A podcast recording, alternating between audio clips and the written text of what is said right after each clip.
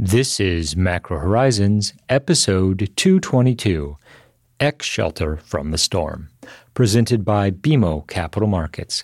I'm your host, Ian Lyngen, here with Ben Jeffrey and Vail Hartman to bring you our thoughts from the trading desk for the upcoming week of May fifteenth.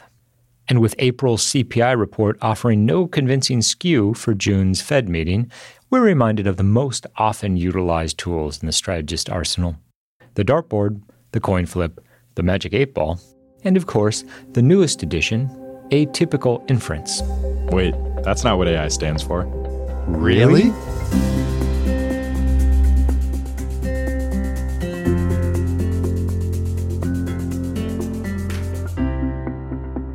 Each week, we offer an updated view on the U S rates market and a bad joke or two. But more importantly, the show is centered on responding directly to questions submitted by listeners and clients.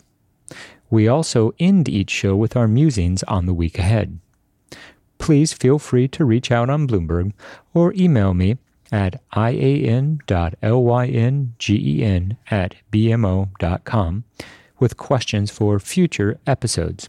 We value your input and hope to keep the show as interactive as possible. So that being said, let's get started. In the week just past, the U S rates market received a wide variety of fresh fundamental information to help guide price action, and what resulted was a bull steepening. To be fair, the bull steepening hasn't represented the big cyclical breakout that we've been expecting, as twos tens remains close to, if not precisely on, negative fifty basis points. Nonetheless, we continue to see the path for the yield curve turning positive by the end of the year, and as we've seen fives bonds already lead the proverbial charge, we expect that that spread will move north of one hundred basis points by the first half of next year. The week just past gave us the all-important April C P I print, which showed core C P I as expected, up four tenths, and headline C P I, similarly matching the consensus at up four tenths of a percent.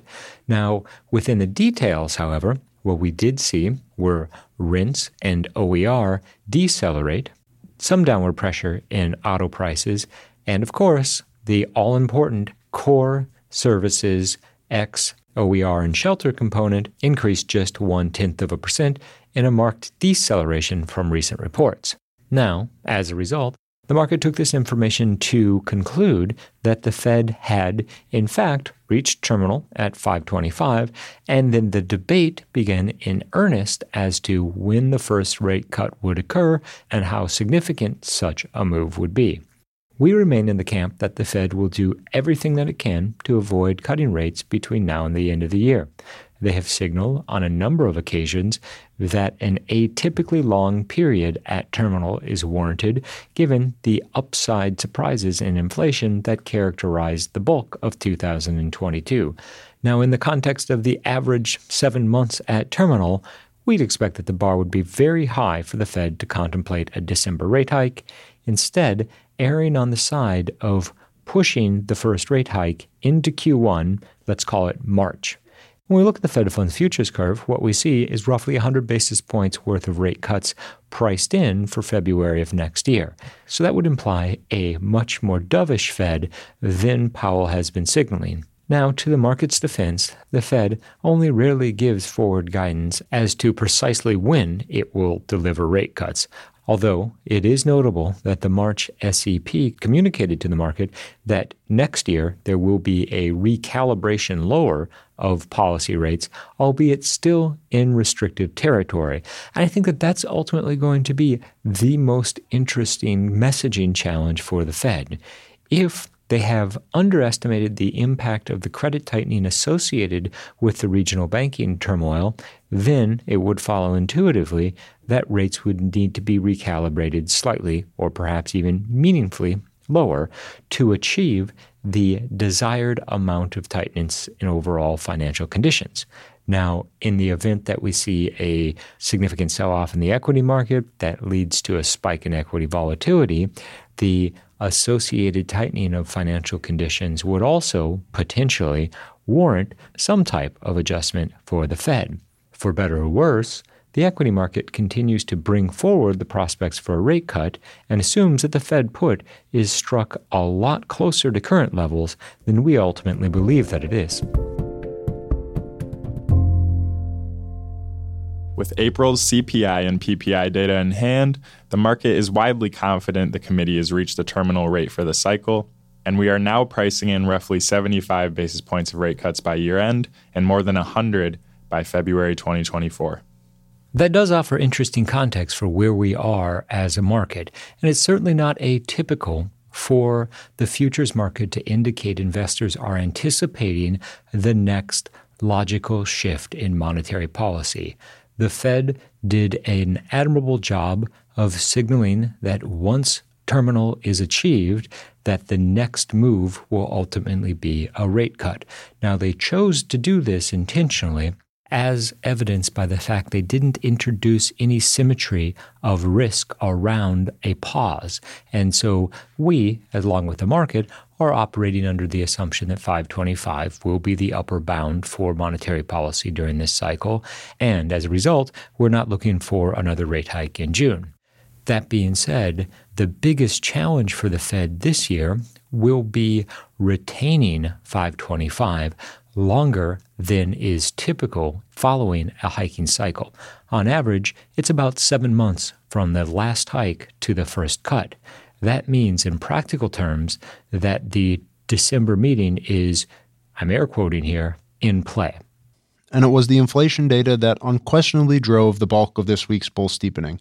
After all, we saw the Fed's favorite subcomponent of C P I in core services excluding rents and O E R rise at just zero point one one percent month over month, a very encouraging detail for the subcomponent of inflation that Powell has told us is most closely linked to wage gains. And this in turn pulled some hike pricing out of June, Ian, as you touched on, and an even more dramatic inversion of the Fed funds futures curve beyond July. However, it wasn't only inflation that dictated the price action, as anxiety surrounding the regional banking sector once again flared up and offered what's becoming the textbook way to trade a banking crisis in the rates market, which is an extension of the bull steepening, so partially fueled by inflation, but also a fair amount of banking angst in there as well. It's notable that the go-to trade in response to elevated banking sector angst has been a bull steepener as opposed to a bull flattener. And the reason that I make this observation is because the Fed has gone well out of its way to draw the distinction between macroprudential tools and monetary policy tools, the former being used to ensure banking system stability, while the latter is designed to address inflation expectations as well as the employment market. And thus far, at least on the employment market front, there seems to be little urgency to cut rates. After all, we got the unemployment rate dropping back to three point four percent in April with the participation rate unchanged. So that's a true decline in the unemployment rate and further extends Powell's timeline that he will ultimately be forced to cut rates. And to the market's defense, the reality is that if the situation in the banking sector gets dire enough, the associated tightening of credit standards and therefore tightening of overall financial conditions will warrant monetary policy action, even if the Fed believes that the current level of financial conditions represent the appropriate degree of tightness in the event that we see a spike in equity volatility or a meaningful increase in credit spreads. That will push financial conditions deeper into restrictive territory, potentially warranting a response on the monetary policy side. But at the end of the day, it really comes down to whether or not the Fed has appropriately estimated the rate hike equivalent of the credit tightening that is sure to follow the banking stress that we've already seen. The Fed's quarterly senior loan officer survey failed to generate a meaningful price response as it didn't demonstrate quite as much credit tightening as the market was anticipating. It's a great point, Vail. And along with C P I, obviously, the Senior Loan Officer Survey on Monday was definitely an event risk that many in the market were going to be closely scrutinizing for any more concrete, not just anecdotal evidence, of a pullback in lending from banks around the country as a result of what's been seen over the past couple months. But instead, what we saw is that the survey, and it is worth acknowledging that it is just that, a survey, showed that credit conditions in the first quarter did not tighten as dramatically as was the initial concern. To be fair, the majority of respondents to the survey saw the credit conditions overall as basically unchanged, which was consistent with what we saw during the prior quarter, although on the margin, the survey did reveal some incremental concern. That being said, I think the more fascinating aspect of the Senior Loan Officer survey was the fact that demand fell rather sharply. Now, this follows intuitively. There was so much uncertainty during the first quarter that if a firm was considering a significant expansion or investment in property, plant, and equipment, or a capital raising effort for any other reason, those plans logically would have been put on hold if that was an option. Anecdotally, the vast majority of capital markets activity was a result of deals that were already in the pipeline, and there was very little appetite to bring a new transaction until there was sufficient distance from the mid-March episode. And so, for better or worse, and definitely consistent with the Fed speak that we've heard so far this week, the ultimate unknown in terms of how many rate hikes is the regional banking crisis worth is still left unanswered. And this isn't a question we're going to have a great deal of clarity on for probably the next several months, if not the next several quarters, as the Fed is increasingly shifting to a mode of data dependence. And ultimately, that means the direction of the market is becoming increasingly data dependent as well.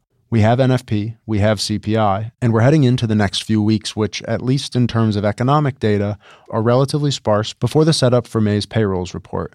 We do get retail sales, a few pieces of housing data, twenty-year supply, and tip supply next week, but more likely than not, it's going to be up to more tactical, technical, and cross-asset considerations to drive the short-term price action in treasuries. And given what we've seen recently, there's two levels of note to flag that we've been watching.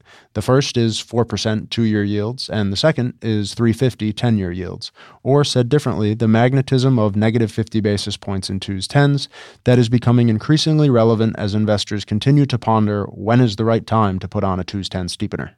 And that is the big question for the year. This year was always going to be about timing the cyclical re-steepening of the yield curve.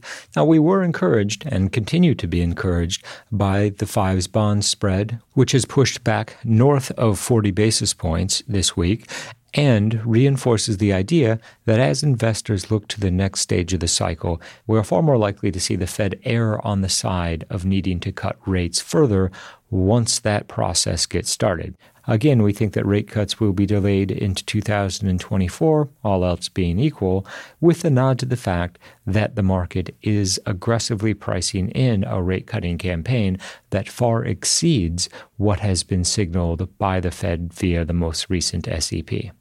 And we've made it this far in the conversation without talking about this week's Treasury supply. It was the refunding week, and there were some takeaways for what we saw in terms of auction sponsorship. The relatively contained zero point eight bip tail for tens was especially telling considering it cleared at effectively the yield lows for the day and following the dramatic rally after the C P I data. What about the bidder stats? Anything jumping out there? Well, for tens, they were effectively in line with recent averages, but looking at the three-year auction that stopped through three basis points, the supply was met with a lot stronger sponsorship, and that was particularly informative given it comes in line with the steepening trend we've seen in treasuries and the idea that the market is not expecting any more rate hikes this cycle. Said differently, front-end rates just got too attractive that bidders couldn't stay away.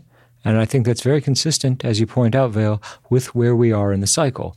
If one thinks of three-year yields as nothing more than a thirty-six month moving average of monetary policy expectations, it goes without saying that over the course of the next three years, the Fed is going to be doing a lot more cutting than they are hiking. And also within the details of that threes auction, what was most notable was an elevated indirect takedown. Not something that's immediately knowable until we get the auction allocation data in a few weeks, but as a rough back-of-the-envelope approximation, indirect bidding has tended to track more or less in line with foreign sponsorship, and so if in fact overseas investors were behind the strength of the bid that we saw at the three-year auction, this is another vote of confidence for treasuries as an asset class, simply given the fact that domestic buyers are becoming interested, but so are foreign ones. Now, additionally, this week, we also learned some information to the contrary of this notion, and that was that two more large Japanese life insurers revealed their investment plans for their new fiscal year, and notably, it included reducing their holdings of currency hedge treasuries in favor of more purchasing of U S corporate debt and also local J G Bs. Be interested to see what comes out of Tokyo insofar as the allocation to mortgages. Recall that for all intents and purposes, the mortgage market has been on pause since the middle of March. We have seen the S V B portfolio make its way into the market, and the distribution has, all things considered, gone reasonably well. Certainly the F D I C has to be happy with the way the market is absorbing the parts of the portfolio that are being divested, and it remains to be seen, in the event that the regional banking stress increases, how the market will respond to the potential for more bonds to hit the street. This week, President Biden and House Speaker McCarthy also met to discuss the debt ceiling, and anxiety is still high. It certainly is high, Vail, and judging by the number of conversations we continue to have about the likelihood of a default, the market as a whole is clearly worried that the quickly approaching X-date will actually result in a delayed payment from the Treasury Department. Still something we see as extraordinarily unlikely, but the reality is that the clock is running out for the Republicans and the Democrats to reach some sort of consensus around a compromise to either raise or suspend the debt limit. Early June maturity bills continue to trade at a steep discount to surrounding maturities, and we actually saw the two-month auction on Thursday stop through by thirty-eight basis points. So there's still demand for bills after the auction size cuts we've experienced, but that demand is not for maturity days around the potential for a late payment. We've mentioned it before, but it's worth reiterating that June fifteenth is going to be a pivotal day as it relates to the actual ex-date, given the fact that there will be coupon payments to be made, but also quarterly corporate tax receipts received by the Treasury Department. And so in the event Yellen can make it through that week without running out of funds, that should buy the government a few more weeks of runway before another potential late bill payment would be a real risk.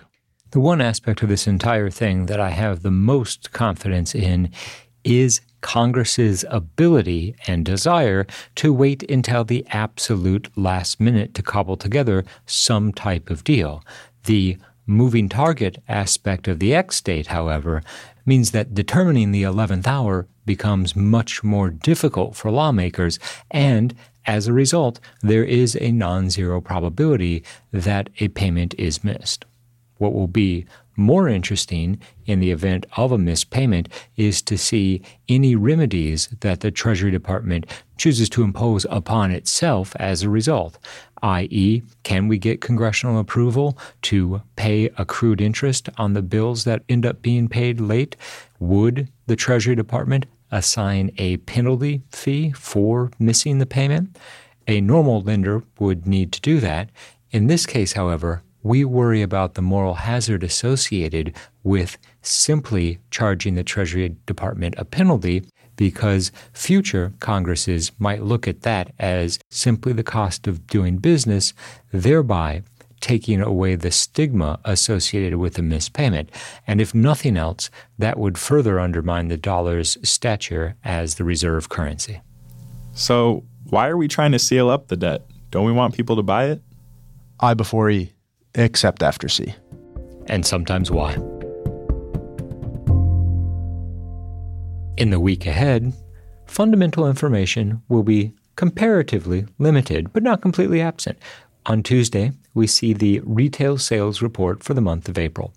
Expectations there are for a three-tenths of a percent increase in nominal sales. It's important to keep in mind that this is not an inflation-adjusted number, so just using April's C P I of up four-tenths as a back-of-the-envelope estimate of what real might be, our conclusion is that a consensus print would suggest that real consumption began the second quarter in negative territory. Now, that's not particularly troubling for the Fed. After all, Powell has emphasized that the current tightening campaign will result in economic pain somewhere in the system. Presumably, the chair means even beyond what we've already seen in the regional banking sector. On the supply front, Wednesday offers fifteen billion twenty-year notes, and then on Thursday, we see fifteen billion ten-year tips. Gauging appetite for treasuries as an asset class as a function of the takedown of inflation-protected tips creates a unique challenge. It goes without saying that despite some of the debt ceiling concerns, the dollar remains a reserve currency, and the liquidity provided by the ten-year tips auction has historically been taken advantage of by investors whose mandate simply dictates that they need exposure to the sector. Let us not forget that on Friday, May nineteenth, Powell speaks in the morning, and given the economic data, the update on the inflation front, and any headlines associated with the debt ceiling debate, market participants will be particularly attuned to what the chair has to say. Our baseline expectation is that Powell will reiterate the messaging that followed the F O M C meeting, which emphasized that monetary policy has unquestionably shifted into the mode of being far more data-dependent than it was this time last year. And in light of April's C P I and non-farm payrolls report, it will be a potentially tradable event to hear Powell's interpretation of the overall health of the U S economy. Let us not forget that we will see a variety of housing sector updates. Existing home sales in April are forecast to have declined four point three percent on a month-over-month basis. While this might be a logical outcome based on the Fed's efforts to counteract housing inflation, the reality is that for the vast majority of the country, home equity represents the most significant store of wealth. Does that ultimately translate into downward pressure on consumption as two thousand twenty-three plays out? That appears to be at least part of what the Fed is wagering. We've reached the point in this week's episode where we'd like to offer our sincere thanks and condolences to anyone who has managed to make it this far. And as a reminder to anyone that might have forgotten, Sunday is Mother's Day. Recall, every mother's favorite color is platinum.